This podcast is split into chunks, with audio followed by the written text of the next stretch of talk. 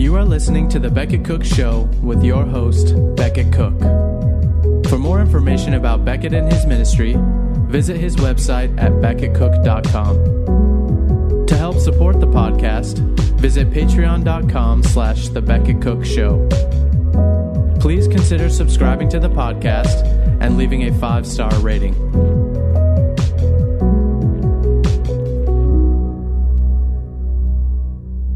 Hey guys, welcome to the show. Today I have a very special guest, Sam Allberry. He has written several books, including Is God Anti Gay? Why Does God Care Who I Sleep With? Which we're going to be talking about today. And his most recent book is called What God Has to Say About Our Bodies, which hopefully we'll get to on, in, in another episode. But welcome, Sam. Good to be with you. Thanks for having me. So today I want to focus on why does God care about who you who I sleep with? And I know you don't like the dangling preposition, but uh, we could talk about that later. But I love this book. Um, I just recently read it. it. It came out, I think, in in 2020, but um, it's so great, and I, I really, you know, I I think Christians need to read this book and all of your books. Uh, but before we get into that book, let's tell us a little bit about your background, a little bit about your personal story, if you don't mind. Yeah, no, very happy to. It's, it's so good to see you. Thanks for having me join you today. Um, I became a Christian when I was 18. When I turned 18, hadn't really grown up with much exposure to Christianity prior to that. Um, was also, as a teenager, very aware of same sex attraction. Um, so just before I became a Christian, I remember thinking, and the language I would have thought with at the time was I would have been thinking, I'm gay. When I leave home and go to university, this can be something I explore and run with, and no one at home will ever need to know about it.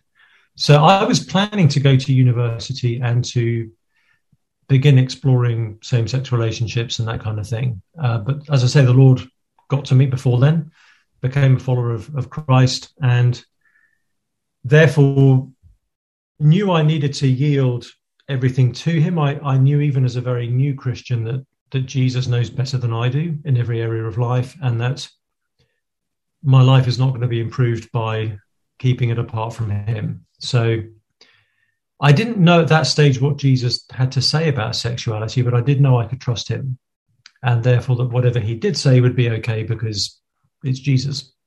So the early years of my my Christian life were really trying to understand the kind of Bible's teaching on sexuality, and then obviously think through what that meant for me personally, and to to begin learning to be a disciple of Christ in, in these kinds of areas.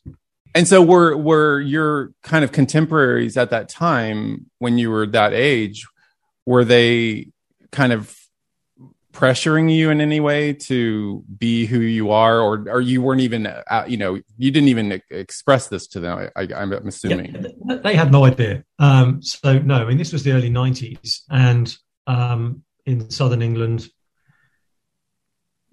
it was very clear to me that this would not be a good thing for other people to be aware of. Um, i'd seen people in my high school being bullied for being gay. Um, and so yeah, I, I, was I was not remotely planning to tell anyone about this until I got to university. Um, so no, there was no there was no pressure from that point of view. The cultural pressure was in the opposite direction at that point. Yeah, and so in terms of the cultural pressure, was there ever a time where you were just kind of like, maybe this is all, maybe I should just give in to this and not, you know, follow the biblical sexual ethic, or was there a time where you were kind of pressured Not really. No, I, I, I think the Lord's kindness to me was I came to faith, and I don't know the best way of, of articulating this, but God gave me the gift of faith um, because I, I just knew from the very beginning I can trust Jesus. And so once it was clear to me what Jesus has to say on this, I never, it never occurred to me to push back on him or to look over my shoulder and see if there were other options out there. I just knew that Jesus' way was going to be the best way for me. Um, it wasn't always easy to to live in the light of that, um, but I, I, never found the sort of more progressive arguments from different parts of the Christian world for same-sex relationships. I just never found them remotely compelling. Um, there have been times when my heart has longed for some kind of romantic intimacy, that kind of thing, for sure. But I've never felt the kind of cultural pressure that I'm sure so many people feel today that I've got to act on this, I've got to live this out. And partly that's because I'm also aware of how, in my own, in my own, the way I'm wired, I know that any same-sex relationship I got into would not be healthy. Um, I know that in my own heart it's bound up with idolatry, and so much as the temptations may still be there, I, I know that if if I was given those desires and they were fulfilled, I know it wouldn't be a happy ending. Yeah. And that, that helps as well. Um, it would be a sort of euphoric initial period followed by deep disappointment and despair. So it helps to sort of already know where that path eventually takes one. Um, so, yeah, and it's not always been easy, but it's always been clear that that's the path for me. Yeah, I wish I had had that that gift of faith at 18. It would have spared me years and years of lots of pain and and lots of uh, damage. You know, so um, that's amazing. Well, it's interesting that- because I, I came to faith around the same time as a bunch of other guys my age did, and a lot of them were kind of lamenting, "Man, we we didn't really get a chance to mess around yet. You know, why do we have to become Christians now? Maybe we could have waited a few years and had some fun first. And I remember thinking, I'm just I'm just glad the Lord has spared me what would now cause me grief. Yes, um, he, he got to me before I really had a chance to to kind of act on those things. That's amazing, Grace. I, I, yeah, I, I wish I. I mean, you know, God had God knew the timing for me and everything, and He's sovereign. I know that, but I, if I could go back, I, I would have loved that not to have been engaged in that life for so long. Um, so speaking of sex, why does God care about who I sleep with? Um, what it's funny because when I first became a Christian, the the first question from everyone I got was, "What about your? What about guys? Like, what about sex? What about your sex life? Like, is that okay?" That was the first question from. It wasn't. The question wasn't, "What's it like to know the King of the universe?" or Yes. tell us, tell me about how what it's like to know God, or what's what are some of His attributes, or what's the gospel? Like the first question everyone asked me was about my sex life.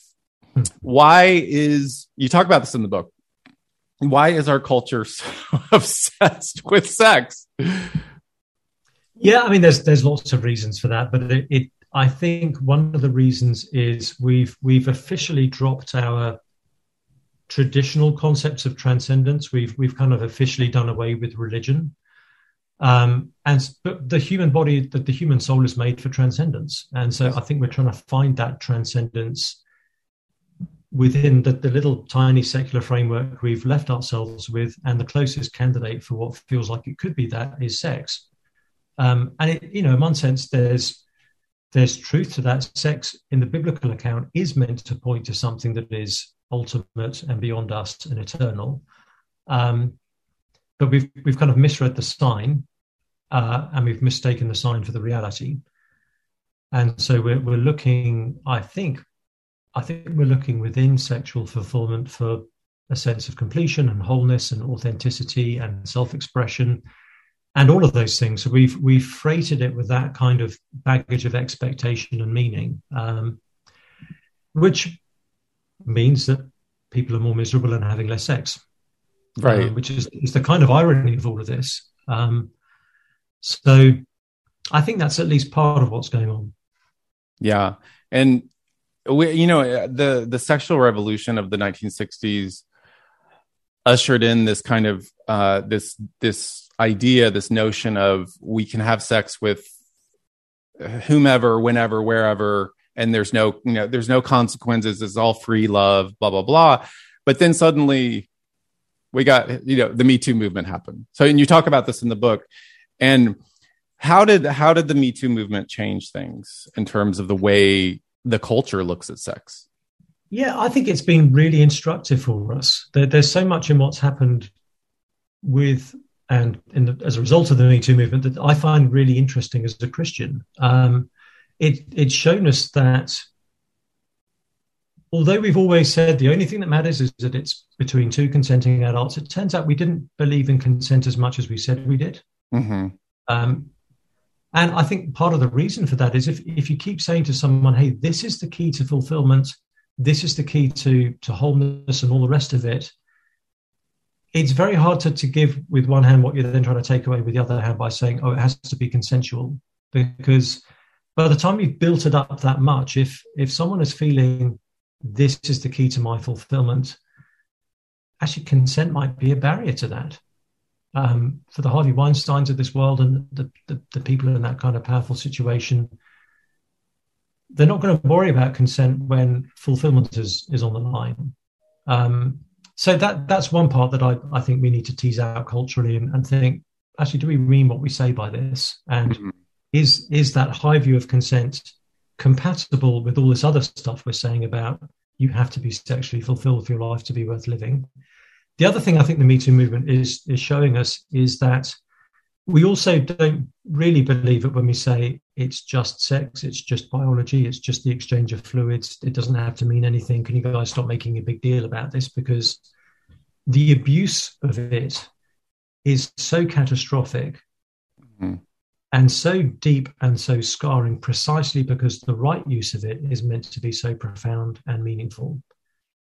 So and what tell and what is what is the right use of it? Just so we're clear on on this. Yeah. So obviously, uh, yeah. I mean, within the scriptures, God's design for sexual intimacy is to be between a man and a woman in within the covenant of marriage, and in the in the wider biblical story of things, marriage and the sexual intimacy within marriage is meant to be a picture of the of the union between heaven and earth that we find in Christ. That's the sort of the big picture, thinking of the Bible and all of this.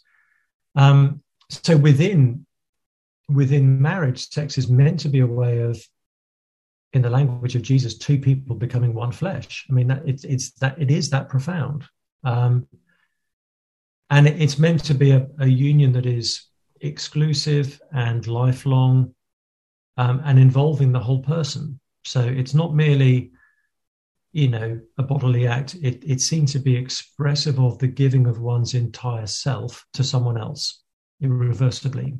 Um, it is meant to convey all of that.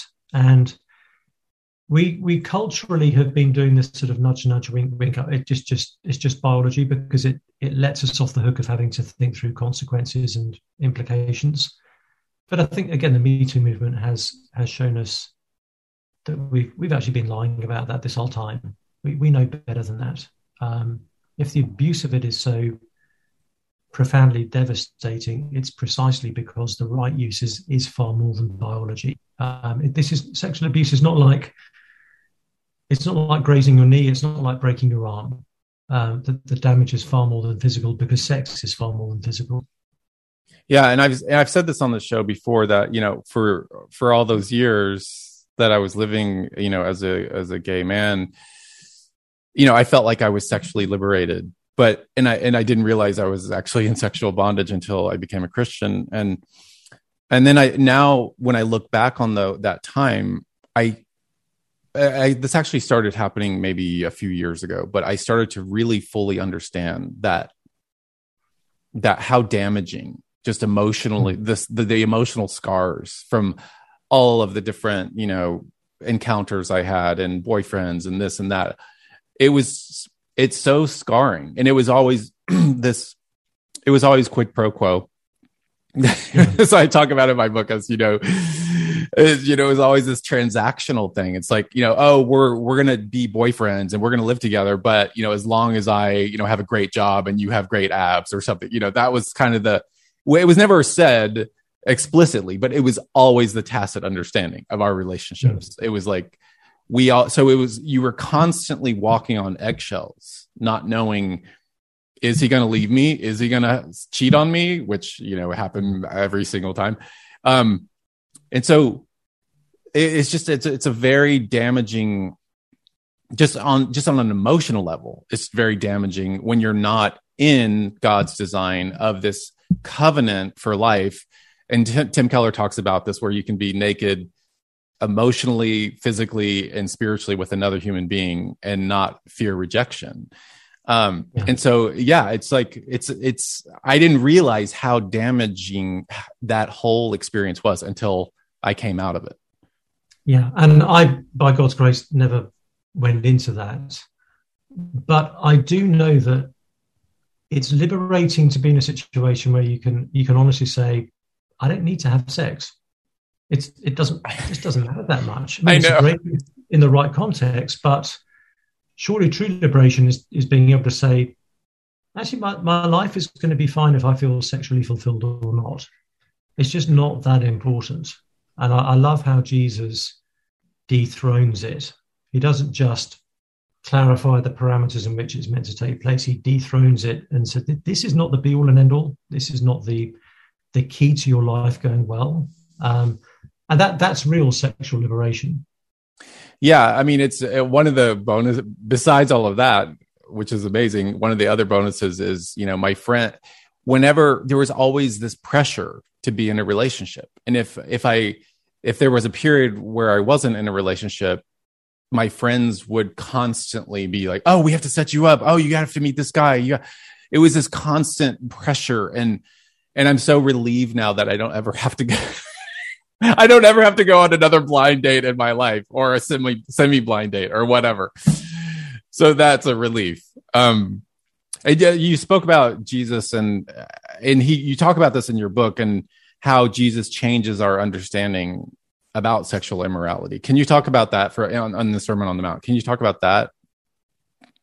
Yeah, so the Sermon on the Mount, Jesus, I mean, he's doing lots of things, but um, in Matthew 5, he's, he's pulling out some of the Ten Commandments and showing what they really mean. Um, and when it comes to the commandment against adultery, he's showing us this is not simply about what happens in a bedroom, it's actually about what happens in your heart. And so adultery isn't merely cheating on your spouse or you know getting involved with someone else's marriage adultery is looking lustfully at another human being mm-hmm. um, it's it's actually how you regard someone how you think about them it, it's commodifying that other person's sexuality um, and and turning it into something that exists for you to consume for your own pleasure and gratification and that that is the diametric opposite of how god has designed human sexuality to work in the right context. It's meant to be about self giving, not about other person taking. So, Jesus, it's interesting, you know, contra the sort of common narrative that, you know, Jesus is relaxed and all of this. Um, you Christians need to loosen up. Jesus takes the Old Testament commandment and intensifies it in its application um, in a way that actually implicates every single one of us. Because what he's effectively saying is, all of us have this sin in our hearts. And so that's the starting point. The starting point isn't the kind of purity culture, you know, logic of, hey, you start off pure, so don't, don't, you know, blemish that and then ruin it forever. Jesus' starting point is, hey, we, you've got adulterous hearts. That's what the commandment was there to show you. And that's why he's come. He's he's come for spiritual and sexual sinners. Um, and elsewhere, he, he kind of clarifies that, that sexual immorality is is any sexual behavior outside of marriage. He, he uses the word porneia, which mm-hmm. is a mm-hmm. Greek term for any sexual sin outside of marriage, and says that that is one of the things that is a sign of, of again, our unclean hearts, that things are not right in our own interior. So Jesus is. I was I was talking to a group of college students just yesterday about this. Um, Jesus has stuff to say on this. Jesus is not neutral. Um, Jesus is not easy. Culturally, he's very he's very difficult on this because he's defining marriage as being between a man and a woman. He's saying any sexual behavior outside of that context is is sinful, and he's saying all of us ultimately are in the same boat because all of us are sexual sinners. So it's not easy, but the the kind of consolation if if we can call it that, is it's it's not easy for all of us. um, we're we're all ultimately in the same boat, and there's some there's some kind of comfort in that at least. Yeah, and you mentioned that you talk about this in the book too. Just the the the idea of sex as self giving. Talk about that a little bit more.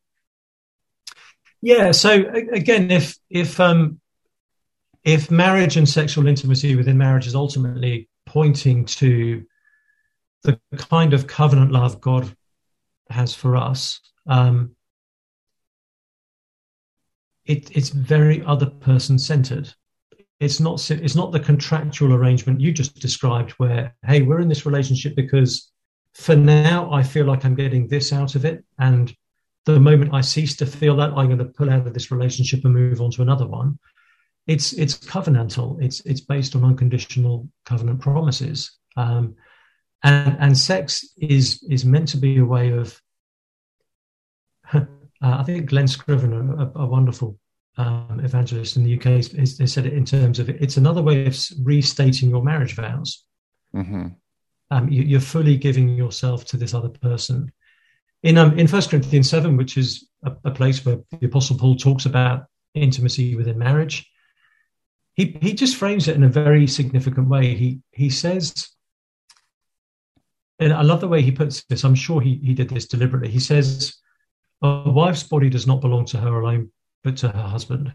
And every Roman man would be going, Yes, amen. This Christianity stuff sounds fantastic. We're with you. And then Paul immediately flips it and says, And likewise, the husband's body does not belong to him alone, but to his wife. And every Roman man would be going, What? What did what did you just say? Um, what I love about that is Paul doesn't say, hey, your spouse's body belongs to you, so take it. He says, your body belongs to your spouse, so give it. So that the whole direction of travel here is, is self giving, not other person taking. And it's, it's a mutual self giving. And it reflects the, the self giving, outward moving heart of, of God Himself.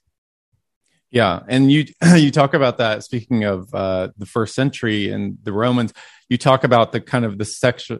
Tell talk about this because you talk about the sexual revolution in the first century in Rome, uh, in the yeah, Roman I'm, Empire. I'm, I'm, borrowing that that language from Kyle Harper, who is a professor of classics, I think at the University of Oklahoma, if memory serves. But he's written a wonderfully helpful book called From Shame to Sin, and basically showing how extraordinarily countercultural the Christian sexual ethic was in the Greco-Roman world. And if we're if we're very aware of how countercultural it is in our own culture, it's good to know, okay, this is always being countercultural, and it was massively countercultural when it first came on the scene in the first century. Um, especially for women.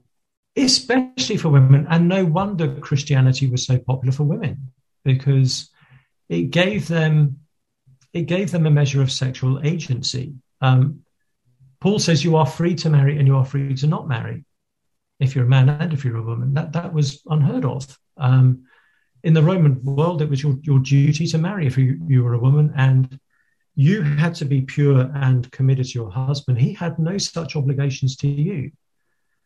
And so that the fact that Paul is calling husbands to be faithful to their wives, massively countercultural. The fact that that there's the, the concept built into the New Testament sexual ethic of consent, again, that was a brand new idea in the Roman world. That is not something a secular person can rightfully say, well, that's that's just obviously instinctive and obviously right, because it's not been instinctive and obviously right in most world cultures, including much of Western culture.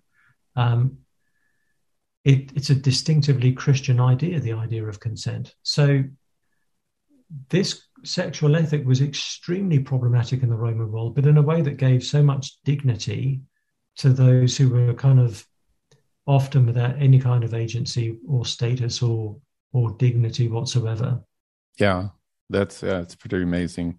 And you you talk about in the book you talk about um, that even if you're not a Christian, we all believe in sexual boundaries. Can you just expand on that a little bit? Yeah, I, I don't know. I, I, often hear things being put this way that you know we believe we secular people believe in sexual freedom. You Christian people believe in kind of constraining and, and repressing and putting these fences up and, and all the rest of it. And I, I just want to, I hope in a, in a friendly, charitable way, show that, that that really isn't the case. Everyone has boundaries.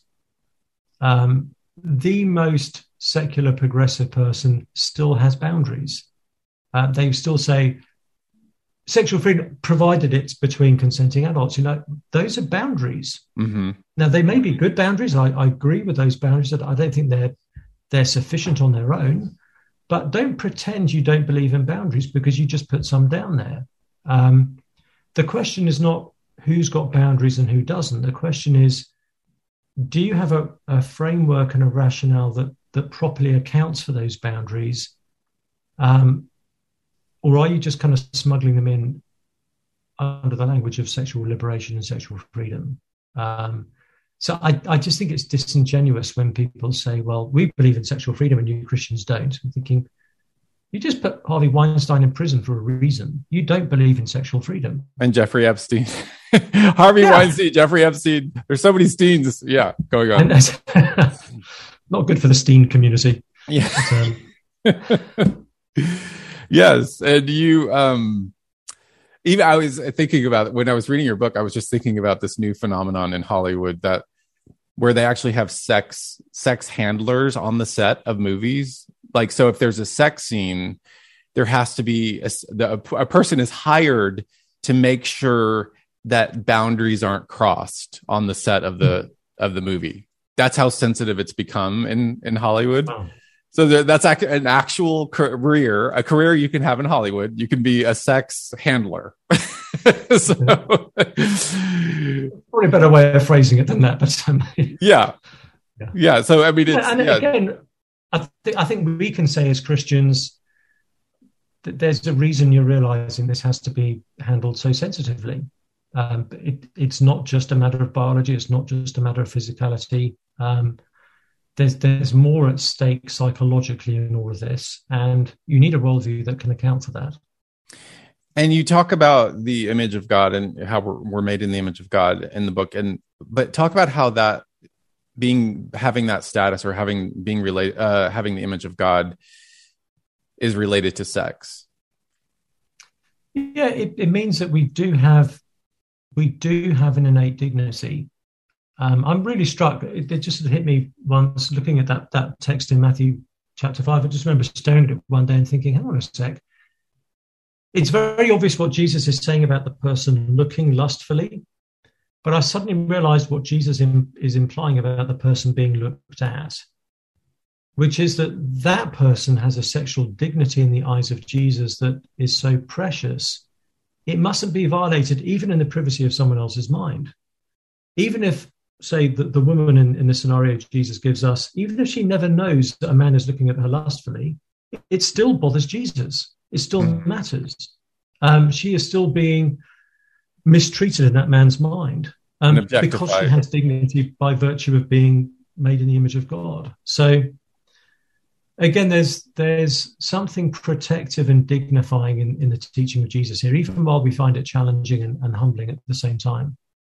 Yeah, and that's I mean that's uh, why and one of the reasons pornography is so just awful and destructive is because you're objectifying God's image bearers in this, you know, and so it's yeah, it's awful. It's commodifying it's commodifying people. It's simply turning us into meat.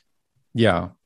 And um you talk about the the purpose of marriage and in our culture our culture is obsessed you know every movie every song is about this kind of romantic fulfillment and in terms of that's that's really the ultimate goal is romantic fulfillment. But talk about how that's uh that's not the case.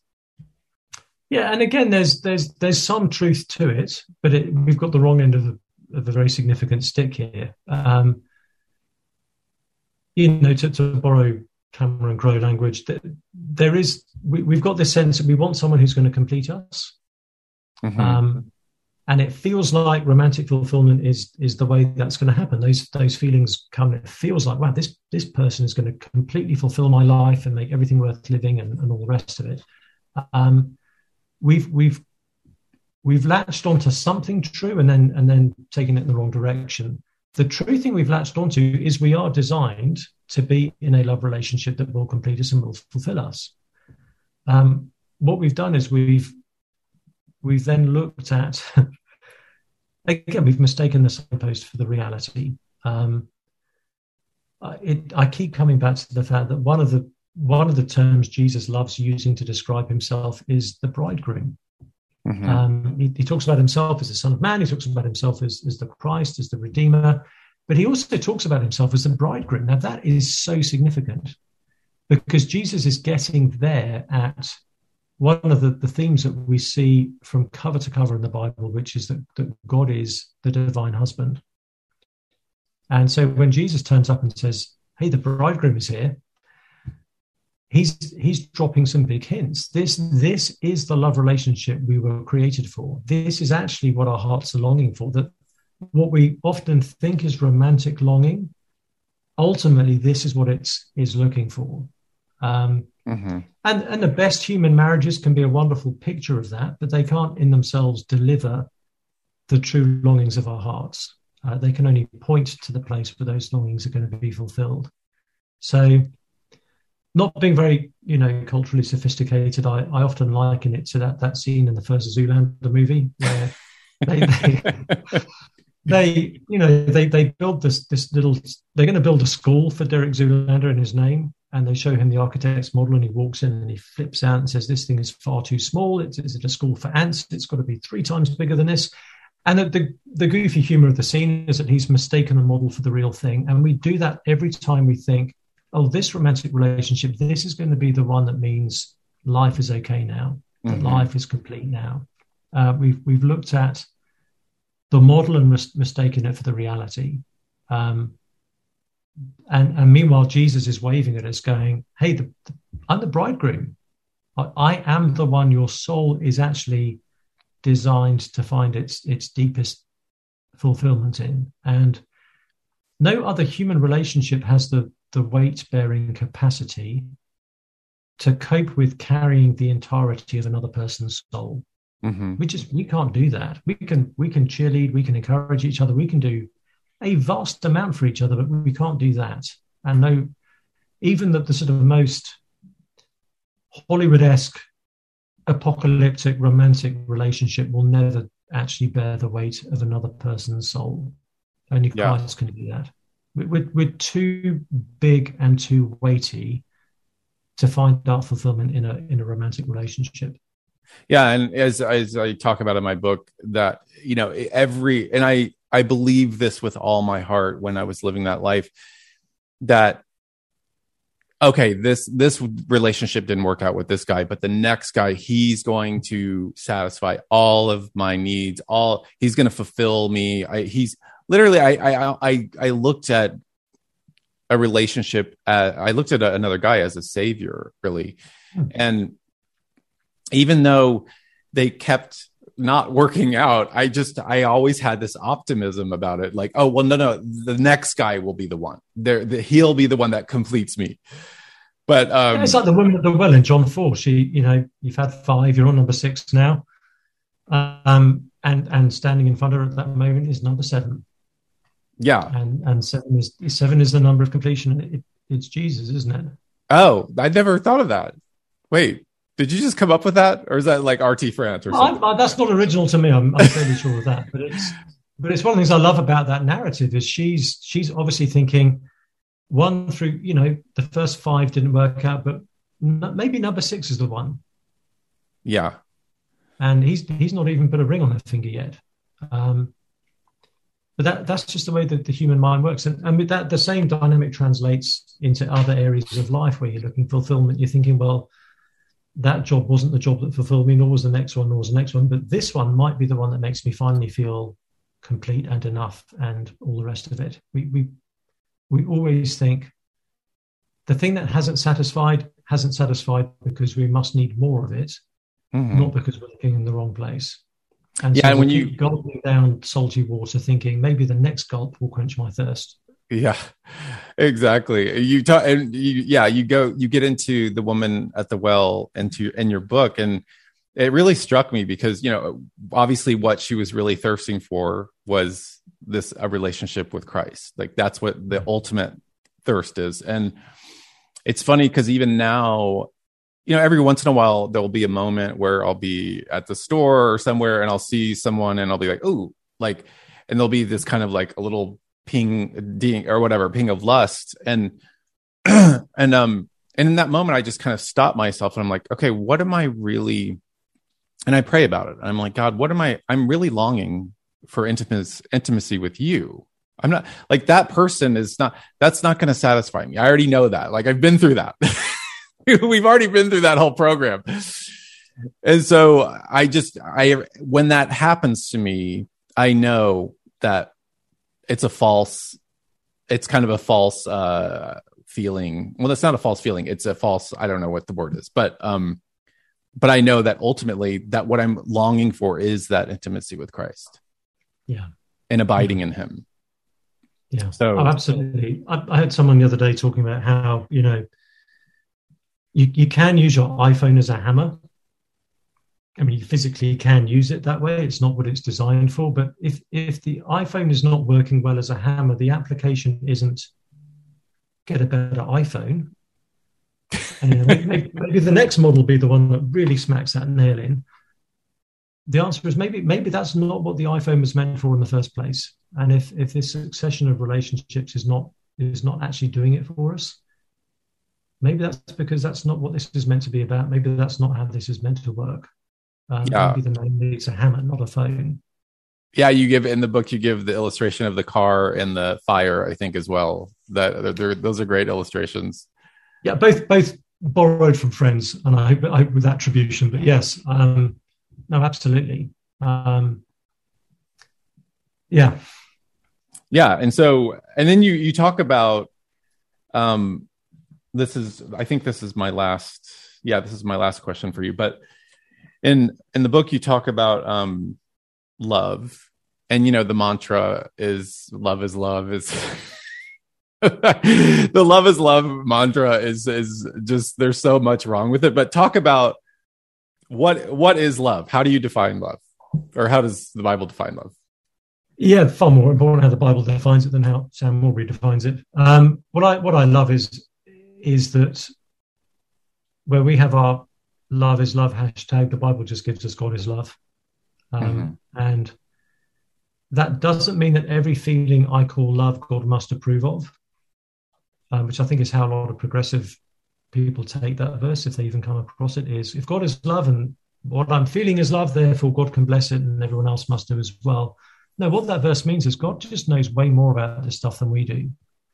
Uh, God knows far more about love than we do, and therefore we need His wisdom to to teach us how to rightly love one another, um, how to how to direct our loves and order our loves in ways that are healthy. Um, and I was reading a verse in, in Second John yesterday um, that that again talks about how we, we love each other well when we walk in God's commands. Uh, we're never going to love someone better by being in disobedience before God. Yeah. And so I will never love someone more than when we're actually walking in God's ways with them. Um, so there's, I think, two two women at, at my church who had been a lesbian couple, came to faith wonderfully a couple of years ago, walking deeply with the Lord and in repentance since then, and are great friends now. And I said to them, you know, do you guys miss being romantically involved um, now that you're no, no longer a, a kind of couple in, in, that sense?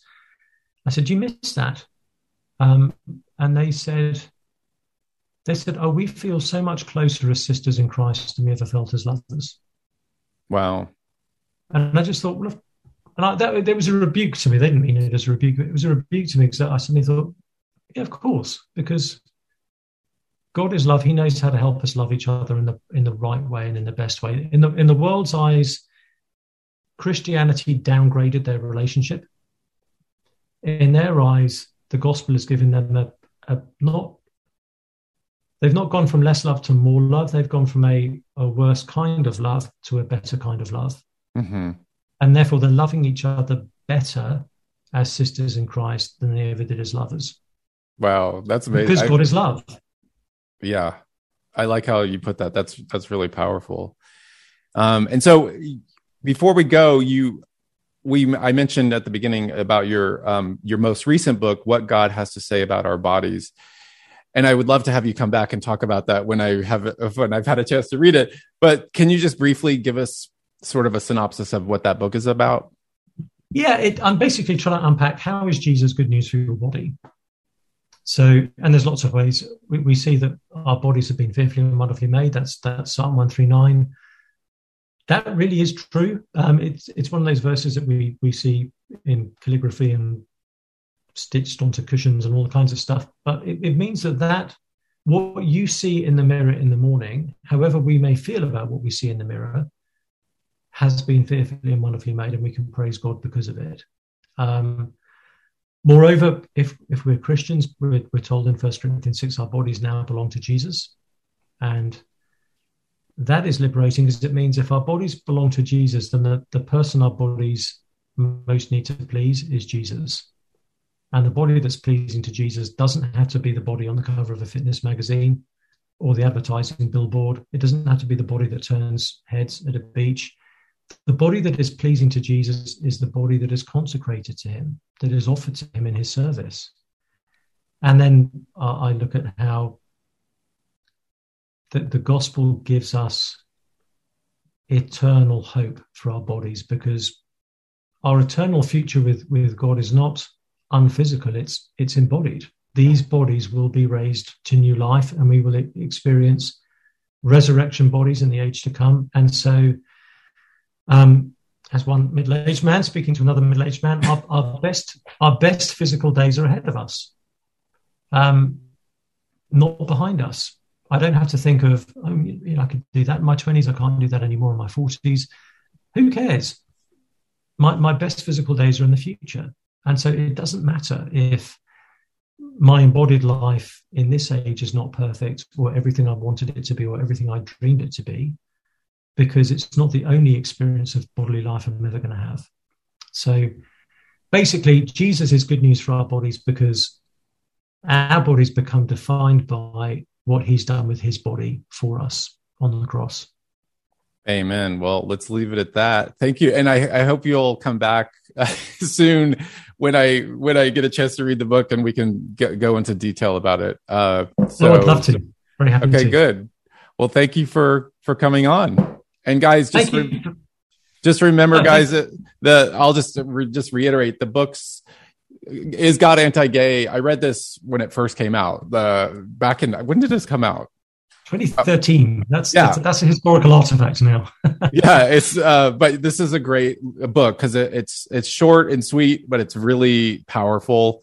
And why does God care about who I sleep with is really great, which we just talked about. And why does God's uh, what does God have to say about what God has to say about our bodies, which we'll talk about on the next episode. Uh, so, guys, I highly recommend getting these books. And uh, yeah, Sam, it's just a, such a pleasure to have you on, and I love what you do and your ministry, and and you live it. And just so people know, you are in Nashville, Tennessee. That's correct. Yes, based at Immanuel Church in, in Nashville, and um, I'm very grateful to God for you, Becket. Your your book, A Change of Affection. I've told you this before, but um, is is one of the best books out there. Um, and I, I've given that book away more times than I can count. Uh, oh, so I'm you. very grateful for your ministry. I love what you do. Thank you for doing it. Yeah. Well, thank you for coming on, and um, we'll see you next time on on the show as soon as uh, we both can figure out a day.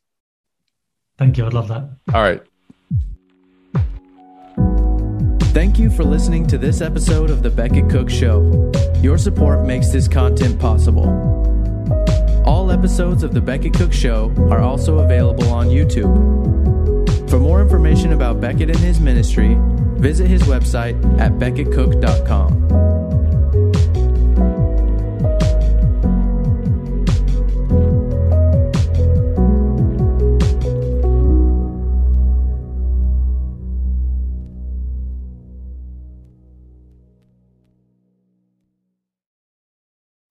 Have you ever considered yourself a messenger?